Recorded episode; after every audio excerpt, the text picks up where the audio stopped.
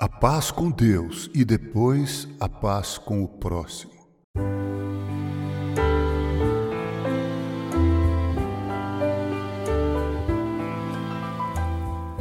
A filha do reverendo Billy Graham, grande pregador do Evangelho, escreveu uma carta sobre o episódio lamentável do dia 11 de setembro de 2001.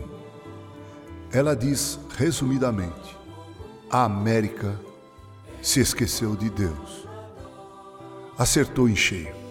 Não se conquista e nem se garante a paz com armas nucleares. Não se garante a paz com um exército poderoso e bem equipado. A paz entre os homens depende da paz deste homem, destes homens, com Deus. Enquanto a inimizade entre Deus e o homem não for removida e a paz e a comunhão não forem estabelecidas, é impossível que o homem goze a paz de Deus e assim goze também a paz entre eles mesmos.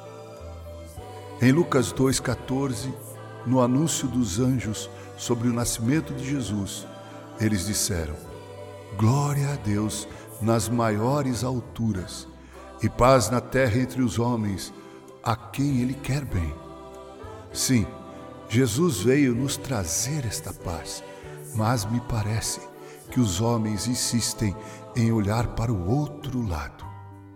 Olhemos para a cruz de Cristo, olhemos para o Jesus crucificado, miremos o túmulo vazio, creiamos que Ele ressuscitou, dediquemos nossa vida a Ele façamos as pazes com Deus e então poderemos gozar a paz com os outros. Com carinho, Reverendo Mauro Sérgio Aiello.